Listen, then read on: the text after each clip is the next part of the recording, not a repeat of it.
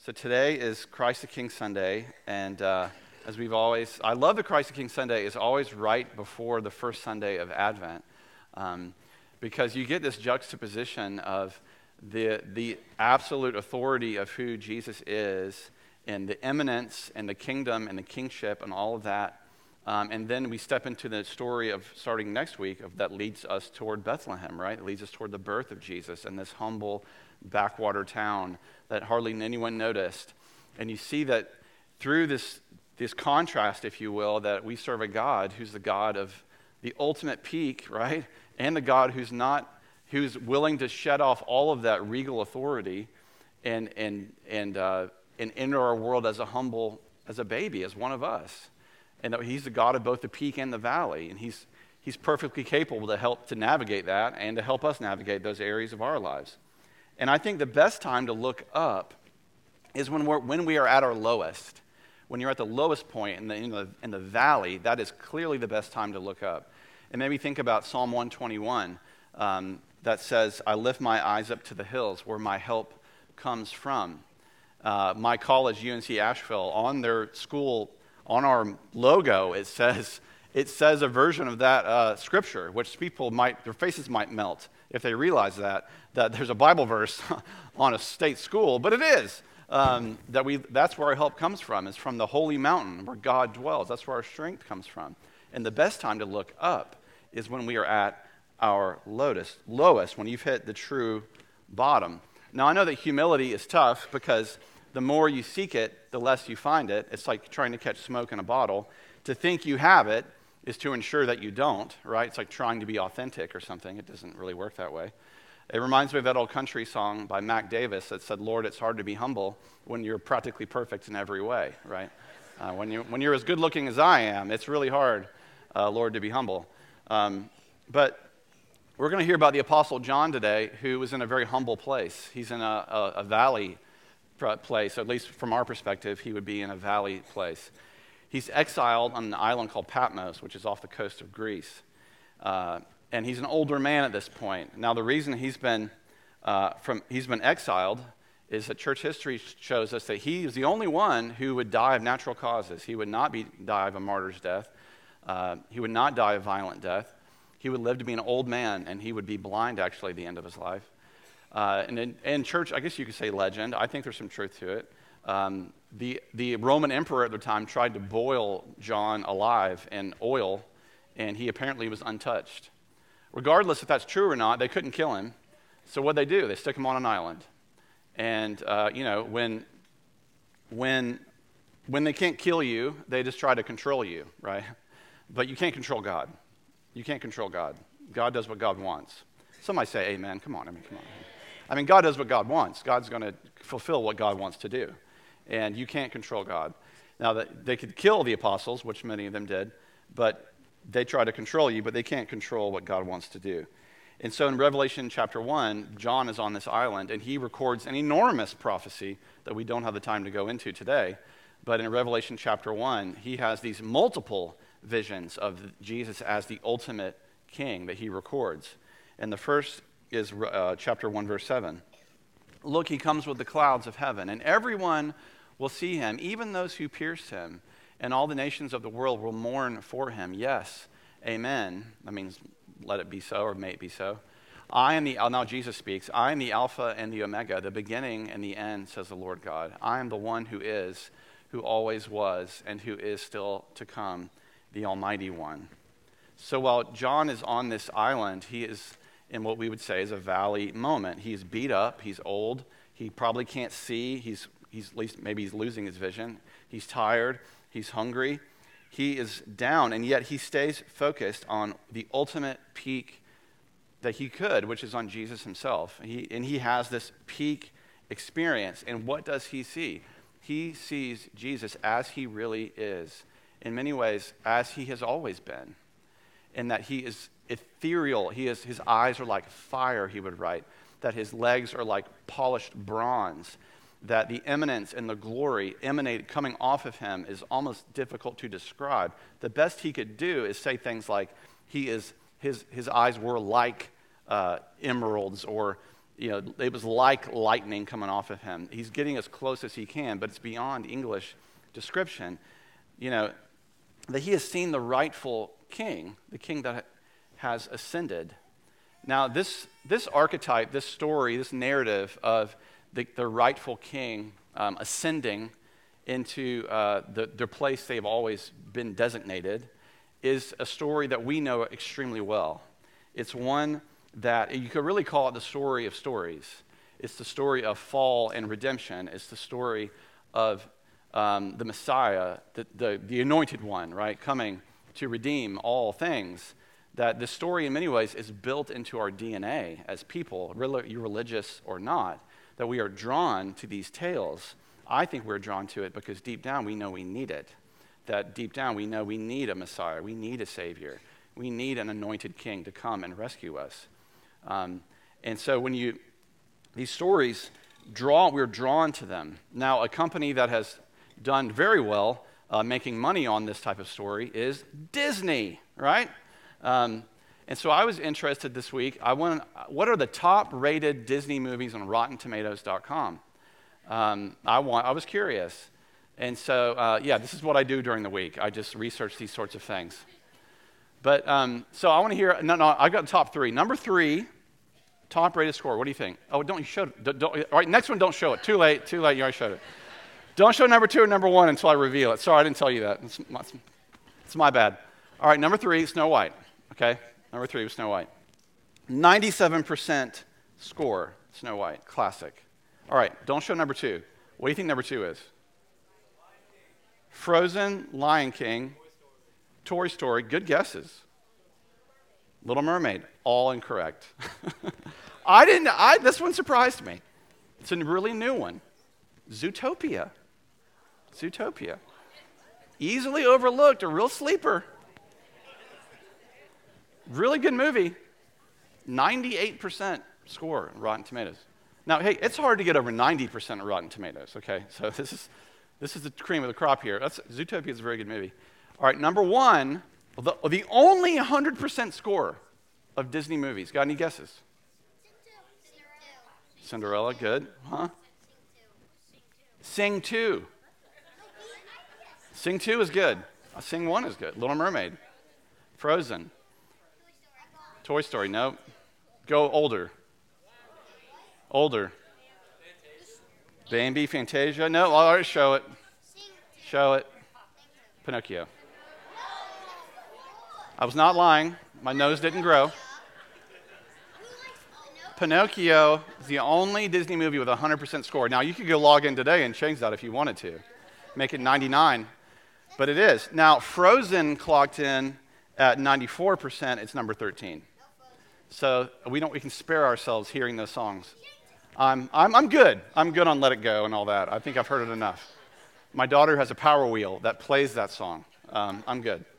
Now, at number 11 uh, is The Lion King.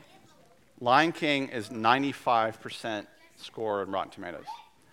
Now, we all know the Lion King. We've heard, uh, we've heard the, mo- the songs, Hakuna Matata, Just Can't Wait to Be King. Of course, you've seen the anime, maybe you've seen the Broadway show. Uh, maybe you saw the slightly ill conceived remake of the CGI, which, you know, real lines don't sing, real lines don't show emotion, but it was good. Now, maybe you've heard of The Lion King. Now, an important part of this movie is that's easily overlooked is now, you know, like in the beginning, you know that Rafiki, the uh, shaman type baboon thing, he holds up Simba, right? Have you ever done the Simba cam in uh, football games or basketball games? I've held up my daughter before as Simba cam.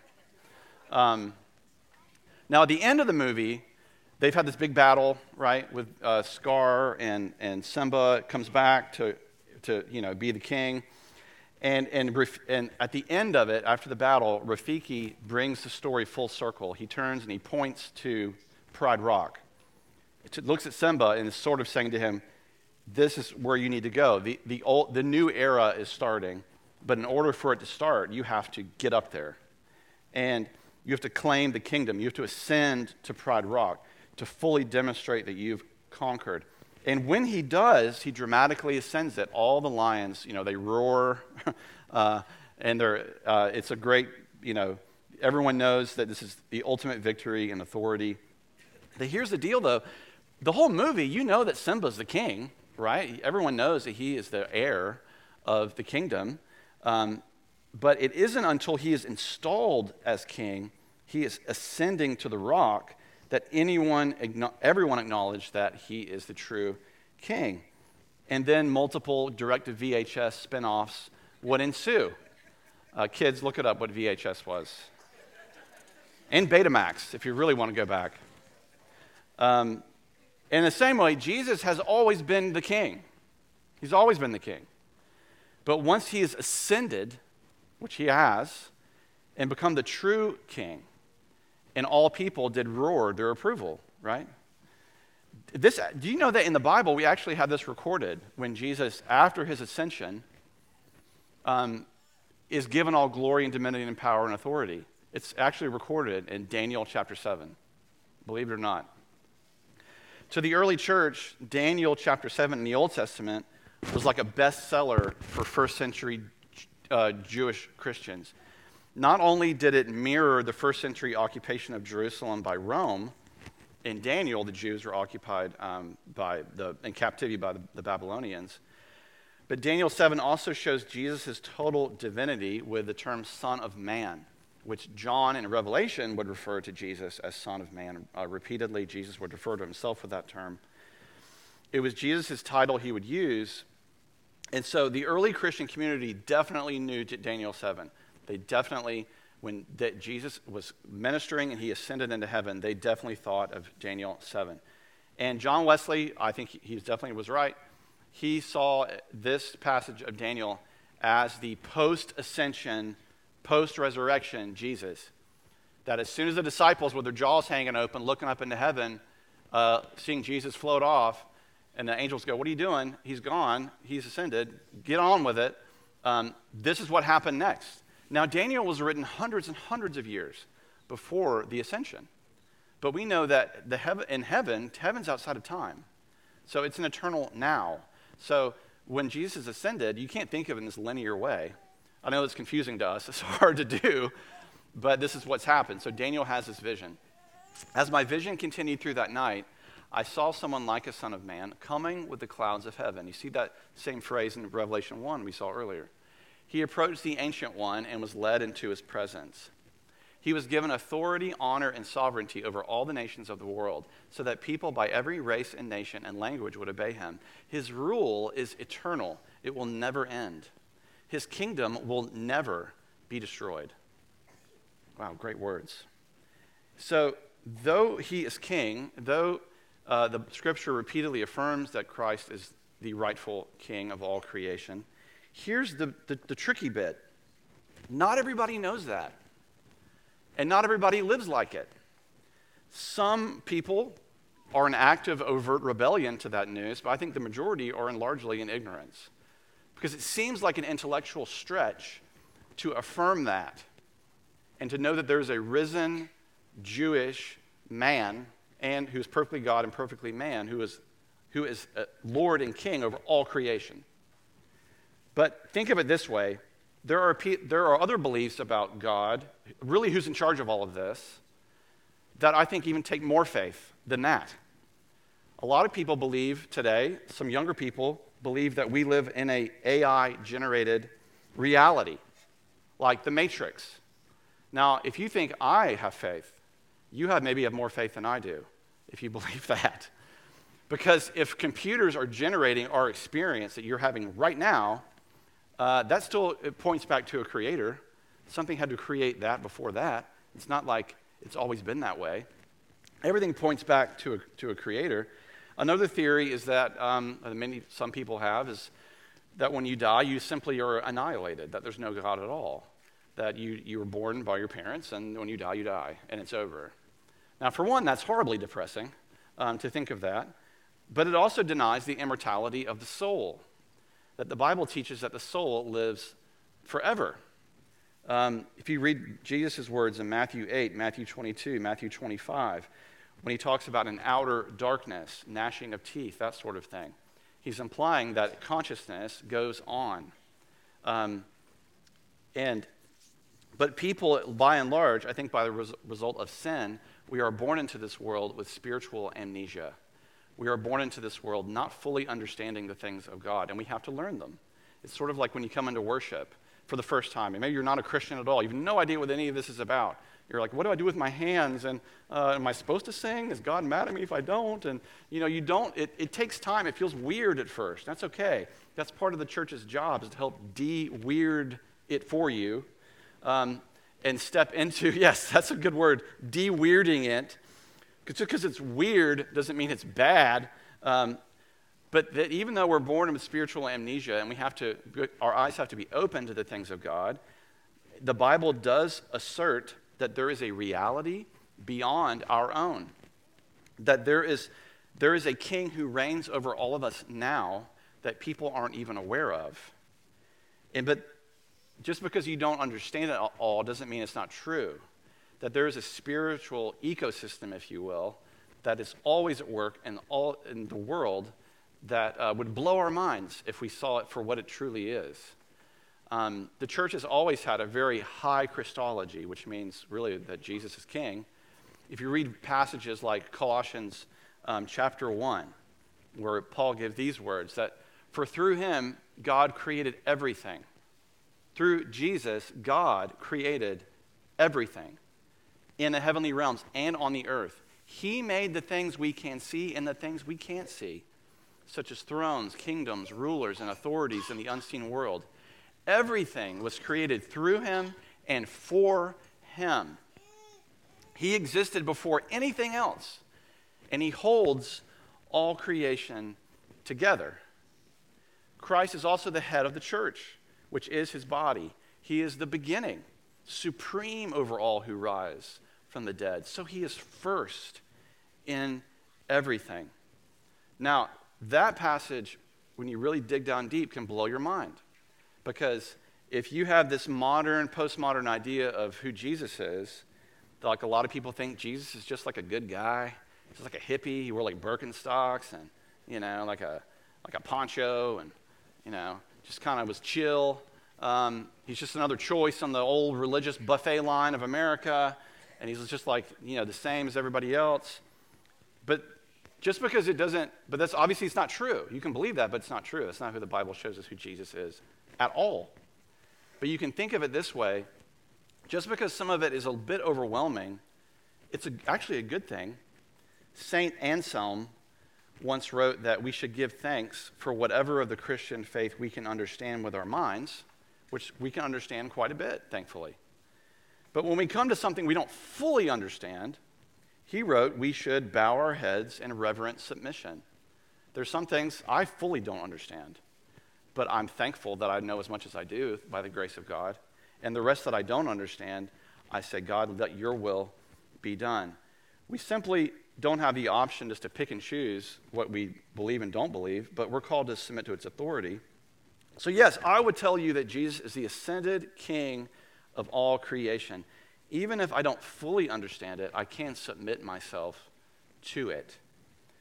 Because throughout Scripture, we see again and again Jesus, in like John 18, Jesus is the night before his crucifixion, he's under trial with Pontius Pilate. And they have this dialogue back and forth. And one thing, Pilate is trying to figure out are you a king or not? Because if you're really the king of the Jews, I don't think I should kill you. Um, I, don't, or, I should sentence you to die. I don't know if I want to do that. So he's trying to figure out, interrogating him a little bit. And Pilate says, So you're a king? And he responds, You say I'm a king.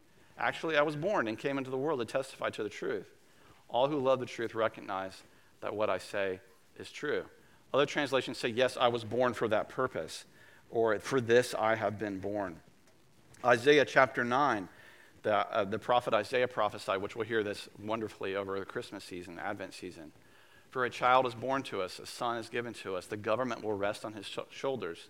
You hear that cor- correlation with Colossians 1 we just read. He will be called Wonderful Counselor, Mighty God, Everlasting Father, Prince of Peace. His government and its peace will never end. He will rule with fairness and justice from the throne of his ancestor David for all eternity. The passionate commitment of the Lord of heaven's armies, armies will make this happen. So if you think back, a lot of people would hear this thing about Jesus as king and think, well, the world's pretty messed up. is if he's the king, then why don't I see necessarily see evidence of his rule? Right? Like I said last year, like I've heard of the Burger King, I've heard Elvis is the king, I've heard uh, the Lion King. I, uh, you know, I could go on. LeBron James it says he's the king. I could go on and on about that. But where is this rule of this king? But you have to look in the right place. Um, if you look in the wrong place, you'll, you'll, if you look for, if you aim for nothing, you'll always hit nothing. But if you look in the right place, you can find evidence of his rule and his reign. I mean, think back to what Jesus said in John 17. He said, Those who belong to me will listen to my voice. Those who belong to me are under my authority. Show me what you listen to, and I'll show you who you belong to. Because we all listen to something or someone, we all obey somebody or something. Show me your primary motivations. Actually, show me what you do, and I'll, we can pro- you can probably tell pretty much what you believe. What we do, what we believe. We act on what we believe. We obey something or someone. If your life is under the kingship of Jesus, well, your life's going to look a little, uh, quite a bit different than other people's. Your motivations are going to be different. Your choices will be different. Uh, what you do with your money and your time will be different. You're here today. You're in church. Your motivations are different. Um, it, but if you're, the kingship of your life is your money, your politics, your, uh, your opinions, or whatever, that's going to come out as well. The, uh, the overflow of the heart, the mouth speaks. You know, the Bible asserts that Jesus is the king. And this proclamation falls into our laps. And we have to make a decision. What will we do with that news? Is he the king of my life? Do I know him as that king? As the lion king, as I said earlier, before he could be the ultimate lion king, he had to be enthroned. He had to ascend. He had to be placed in that. And once everyone saw it, they had decisions to make.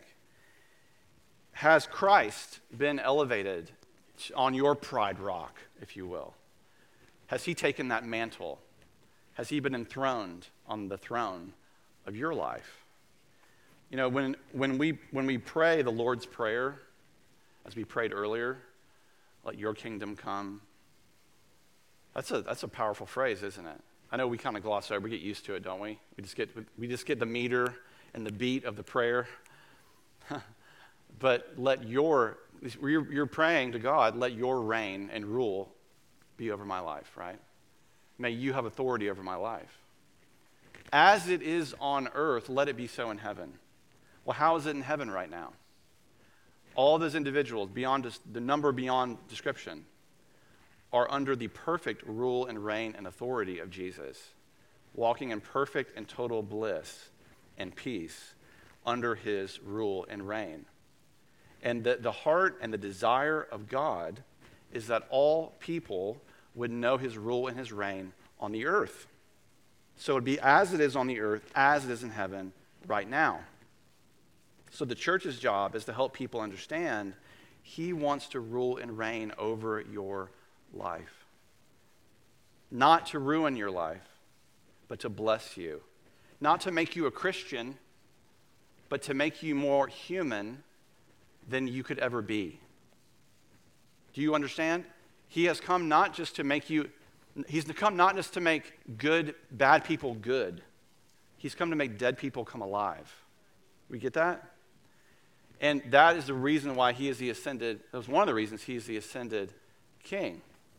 So, this news of the kingship's on our lap. What do we do with it? We receive it by faith, the Bible says we walk in faith. The righteous will live by faith.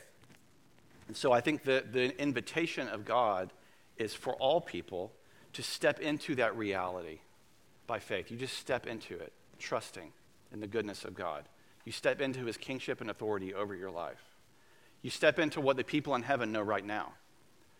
See, sometimes we think, oh, I'm going to be, I'm going to, it's going to get really good after I die, right? And it will be. And, I, I'm in heaven with, with him. But actually, I think God wants us to know his eternal life today. And it will carry over after death. You know, I, I'm, I was a king procrastinator in high school and college. Oh, I was one of the best. which that's not a great uh, thing to brag about. But I would not procrastinate about what I'm talking about. I would make that a priority now. That Jesus wants to be the king of your life. And that's why he has come. It's for you and for me. Let's pray. Lord, we come, in, we come into this place acknowledging that you're the king of all creation, that you've come not just to make us into good people, but alive people. You've come to break chains off our lives. You've come to help us see and to see, God, that you are reigning and ruling, and you desire more than anything for all people to know your rule over their lives. And that in the bounds of that, in that good news, there is freedom, spiritual freedom.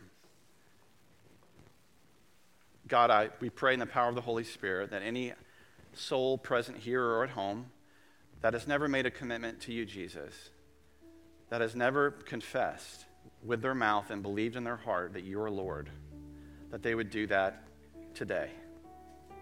That you have come for them. For God so loved the world that he gave his only begotten Son, that whosoever might believe in him will not perish, but have everlasting life. That is what you have done, O King of Kings and Lord of Lords, who wears a sash dipped in blood with a name that no one knows. In the, but it, you, are, you are the Lamb who has overcome the grave. And that, as a gift, the gift you offer to us let us receive it by faith